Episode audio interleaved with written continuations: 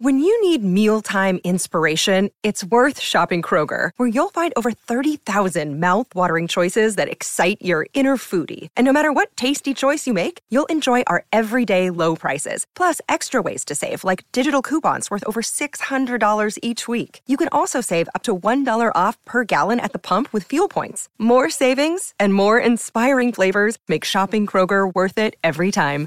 Kroger, fresh for everyone. Fuel restrictions apply.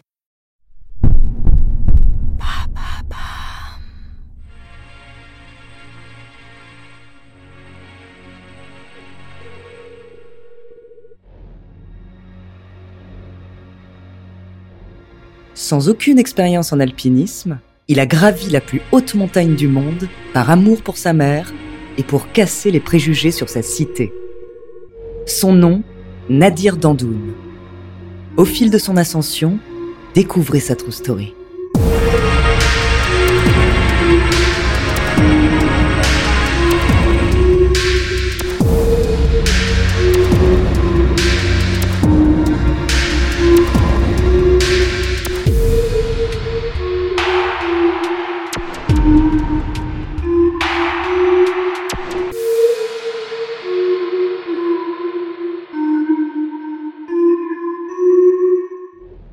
Bonjour, ici Andrea Brusque, bienvenue dans True Story. Aujourd'hui, je vais vous parler d'un homme qui a fait preuve d'une détermination à couper le souffle et qui s'est érigé comme un modèle pour tous. Nadir Dandoun est né le 7 octobre 1972 à Saint-Denis. Ses parents sont des immigrés algériens ne sachant ni lire ni écrire et qui sont venus en France pour pouvoir offrir un avenir meilleur à leurs huit enfants.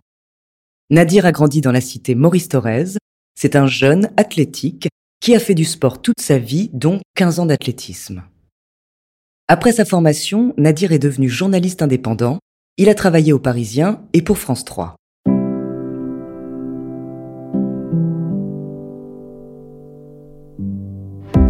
En 1993, il quitte la Seine-Saint-Denis direction l'Australie.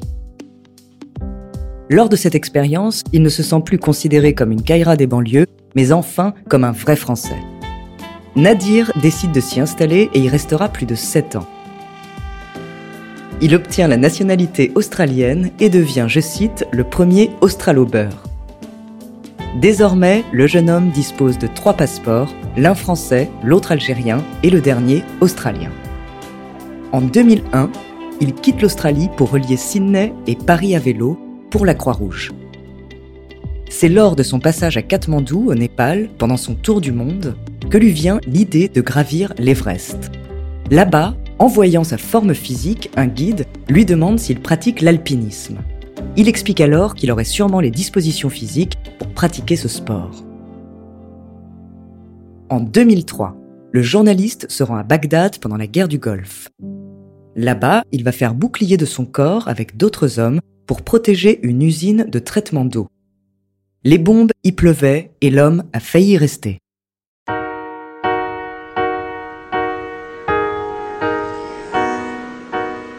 C'est en 2008 que Nadir décide de passer à l'acte. Il se fait passer pour un alpiniste expérimenté et part gravir l'Everest pour l'amour de sa mère, grâce à qui il trouve sa détermination. Il explique à des adolescents de garantie jeune je reste persuadé que la maman, elle est centrale, elle est essentielle euh, dans le parcours d'un enfant, et pas que dans les quartiers, hein. donc je pense que c'est très universel. Donc voilà, moi c'est un peu ce qui m'habite à chaque fois que je fais des euh, choses en me disant est-ce que mes parents seraient fiers de moi? Donc c'est ça, c'est ça ma force, en vrai. Il veut être le premier gars des cités à respirer l'air sur le toit du monde.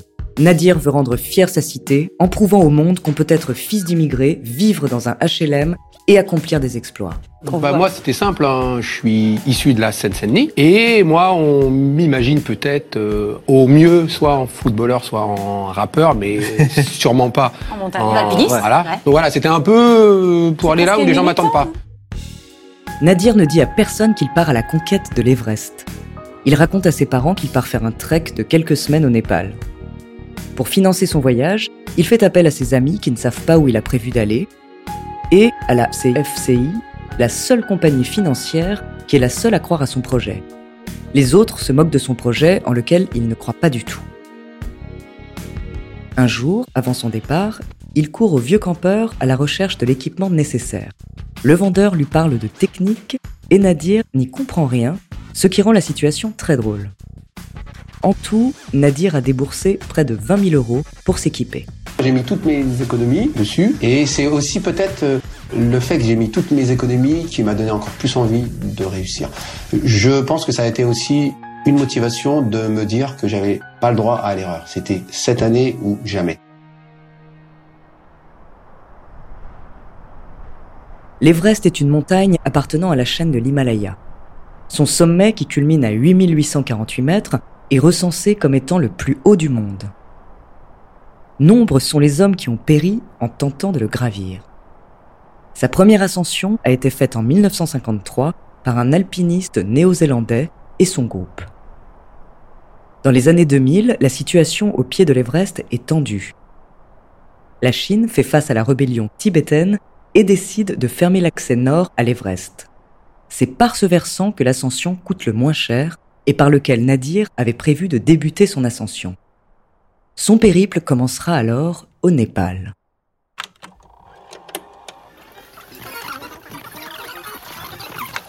« 2008.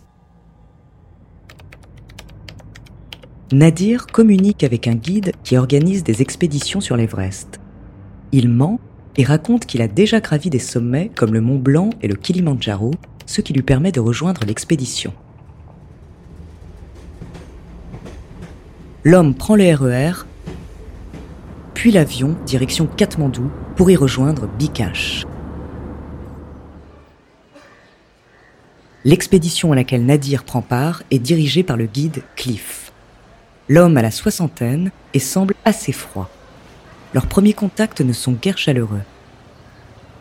Nadir fait ses derniers achats grand froid et l'expédition peut enfin commencer. Depuis son arrivée sur le sol népalais, il est animé d'une peur constante. Il appréhende son ascension et espère être à la hauteur. Ce qui m'a permis d'y arriver, c'est qu'il y avait une inconscience. Je savais pas où j'allais. J'avais rien lu dessus, j'avais rien regardé. Je savais même pas ce que c'était l'Everest. Je savais que c'était le plus haut sommet du monde.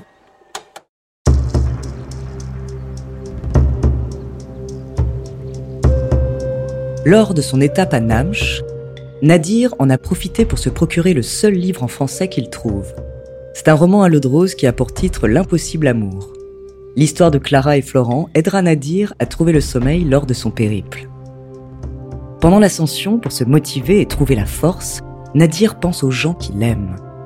Sa mère est sa plus grande source de détermination. Il l'imagine marchant à côté de lui et le soutenant. Nadir respecte beaucoup le parcours de sa mère est tout à fait conscient qu'elle a consacré sa vie au bonheur de ses enfants. L'homme ne veut surtout pas montrer son inexpérience aux autres membres de l'expédition.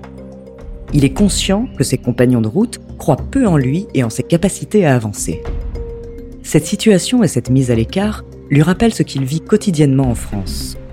Il se bat contre lui-même pour montrer qu'il a le niveau et qu'il est capable de suivre les marcheurs expérimentés.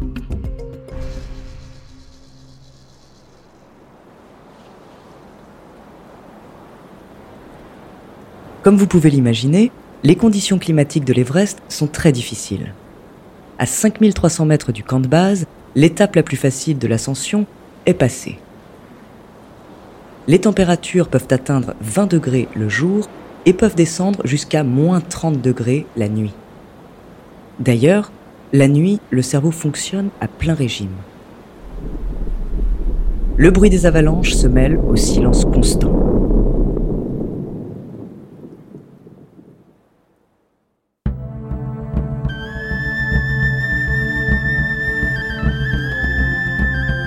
Nadir est mieux accepté par les populations locales que les autres occidentaux et s'intègre facilement auprès d'eux.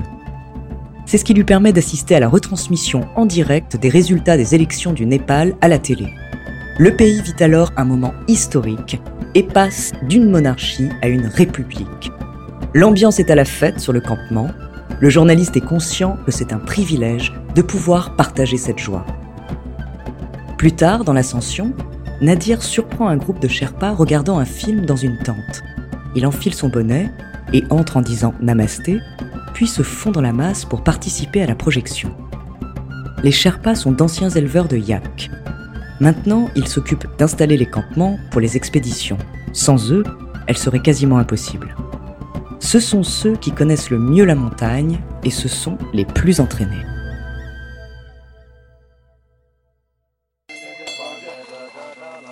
Au camp de base, une cérémonie de prière bouddhiste a lieu avant chaque ascension pour demander la bienveillance des dieux. Lors de la puja, un hommage est également rendu aux victimes de l'Everest.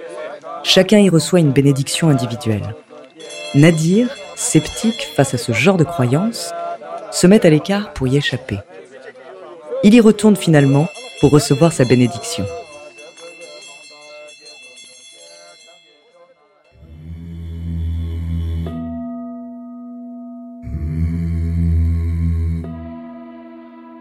Après la marche, place à l'escalade.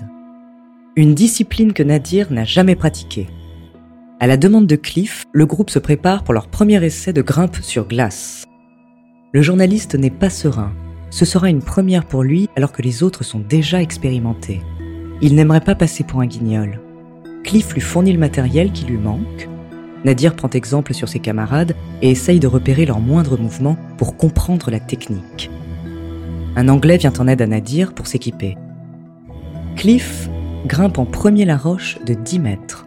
Quant à Nadir, il se propose de passer le dernier. Ses premiers essais sont laborieux. Il n'arrive pas à se hisser sur la glace.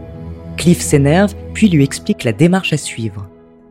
Au bout de quelques essais, il parvient à se hisser sur un mètre et est à bout de force. Mais il veut montrer à son coach qu'il va se battre pour y arriver. Cliff refuse de quitter la voie tant que Nadir ne la maîtrisera pas. Il recommence une vingtaine de fois et le guide décide de s'arrêter, estimant qu'il n'est pas encore prêt à grimper seul. Après un peu de repos, Nadir finit par demander de l'aide à un Sherpa.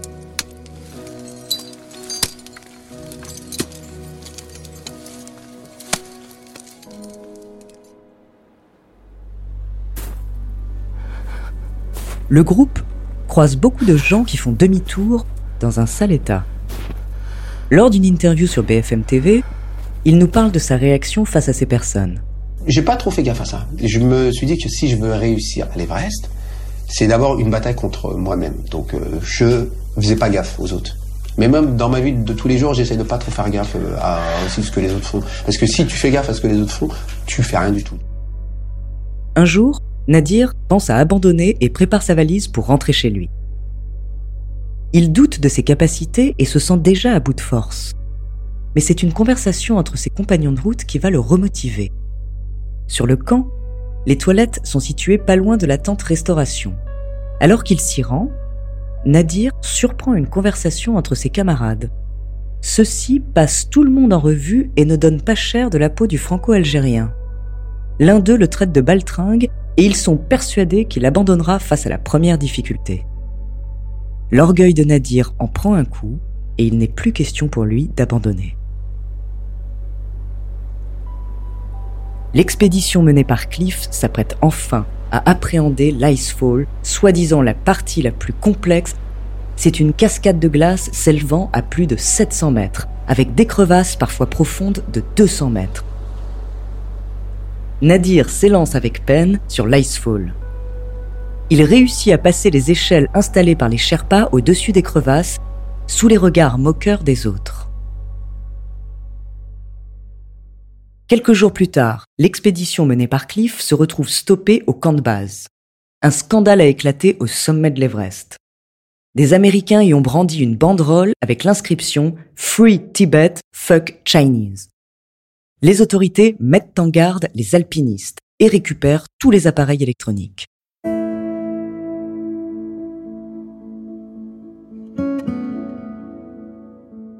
Depuis son départ de Katmandou, Nadir n'a pas pu donner ni prendre de nouvelles de sa famille. Contrairement aux autres, il ne dispose pas de téléphone satellite pour pouvoir appeler ses proches. Mais Nadir a besoin de rassurer ses parents sur son voyage. L'homme dérobe un téléphone satellite à un couple le temps d'un appel. Quand le couple vient pour passer un appel, Nadir se retrouve coincé. Honteux, il tend le téléphone à l'homme. Le lendemain, Nadir profite du déjeuner pour retourner s'excuser auprès du couple. L'homme se montre très compréhensif et dit qu'il comprend très bien son geste. Sa compagne dit également à Nadir qu'il pourra utiliser le téléphone quand bon lui semble.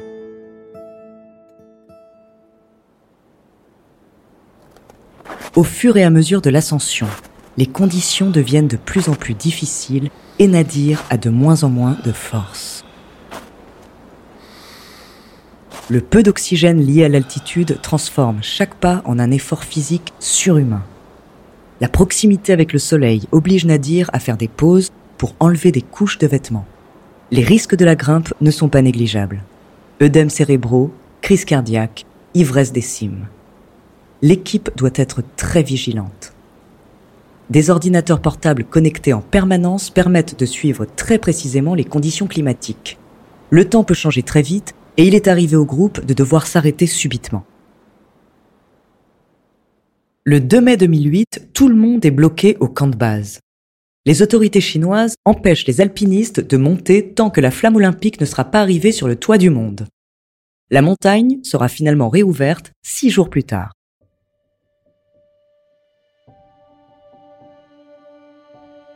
Pour atteindre le camp 3, Cliff donne comme consigne à Nadir d'attendre un Sherpa qui l'aidera à progresser. Une volonté sûrement motivée par la piètre prestation de Nadir lors du premier test. La relation entre les deux hommes n'est pas évidente. Le Sherpa suit Nadir comme son ombre et ne cesse de lui dire d'avancer plus vite, ce qui a le don de l'agacer. Une fois arrivé au camp de base, Nadir est félicité par le groupe qui est très impressionné par sa performance. L'homme a l'impression de faire enfin partie de la famille. La dernière étape jusqu'au camp 4 est la plus difficile.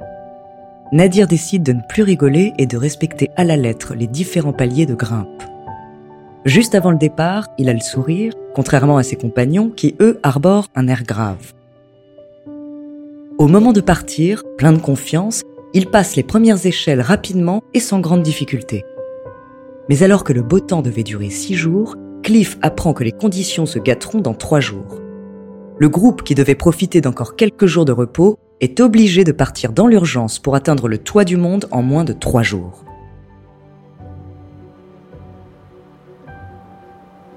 Il se retrouve à grimper de nuit. À un moment, le groupe s'arrête et veut faire demi-tour. Nadir n'en revient pas. Pourquoi abandonner si près du but? Il hurle en pleurant pour les convaincre de ne pas lâcher. Il ne pourra pas continuer à grimper sans le reste du groupe l'équipe repart.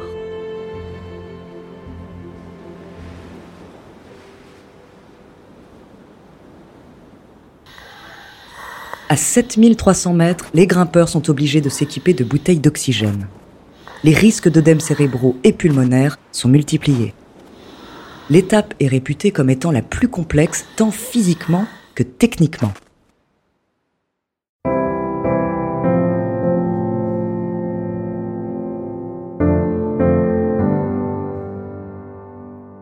certains membres de l'expédition décident d'abandonner face à la difficulté.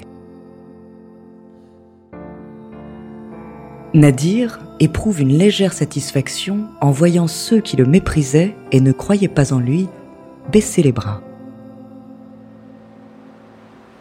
Après tous ses efforts, Nadir atteint le toit du monde. Il fait ses derniers pas en pleurant. La butte est finalement assez petite, longue de 3 mètres l'homme se retrouve seul avec le Sherpa et lui demande de le prendre en photo. Nadir sort de son sac le bout de carton en forme de cœur où il est écrit 93. Il se relève et crie J'habite la cité Maurice Thorez à l'île Saint-Denis. 13 immeubles, 1500 personnes. La France qui se lève tôt est celle qui rentre du boulot par le dernier métro. Il reste au sommet moins d'une quinzaine de minutes.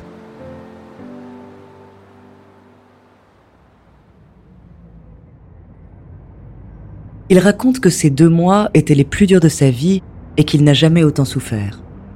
Nadir mettra deux semaines à se remettre de ses blessures. La peau de son visage, brûlée par le soleil, est en lambeaux. Quand il rentre, personne ne le croit. Pendant trois mois, il se sent comme sur un nuage. J'ai pas du tout envie d'être un arabe de service, ça c'est clair. J'ai pas du tout envie qu'on se serve de mon parcours pour jeter l'opprobre sur les autres.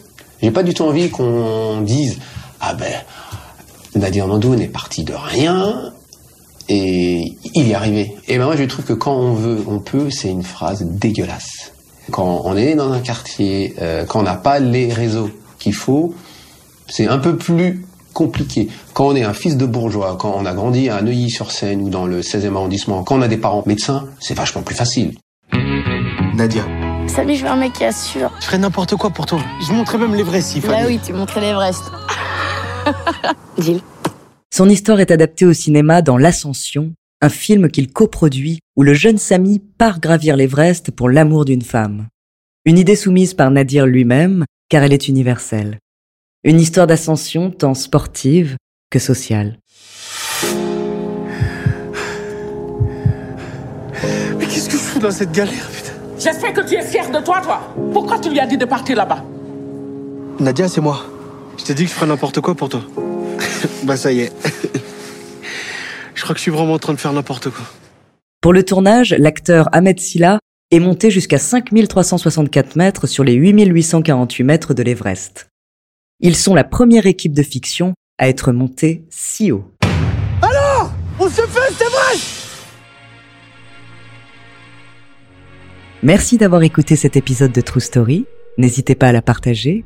Vous pouvez retrouver tous nos épisodes sur Bababam, Apple, Spotify, Castbox, Deezer, Sibel et Magellan. La semaine prochaine, je vous parlerai de l'homme qui a inspiré l'un des plus célèbres romans d'aventure. En attendant, n'hésitez pas à nous faire part d'histoires que vous aimeriez entendre et nous nous ferons un plaisir de les découvrir.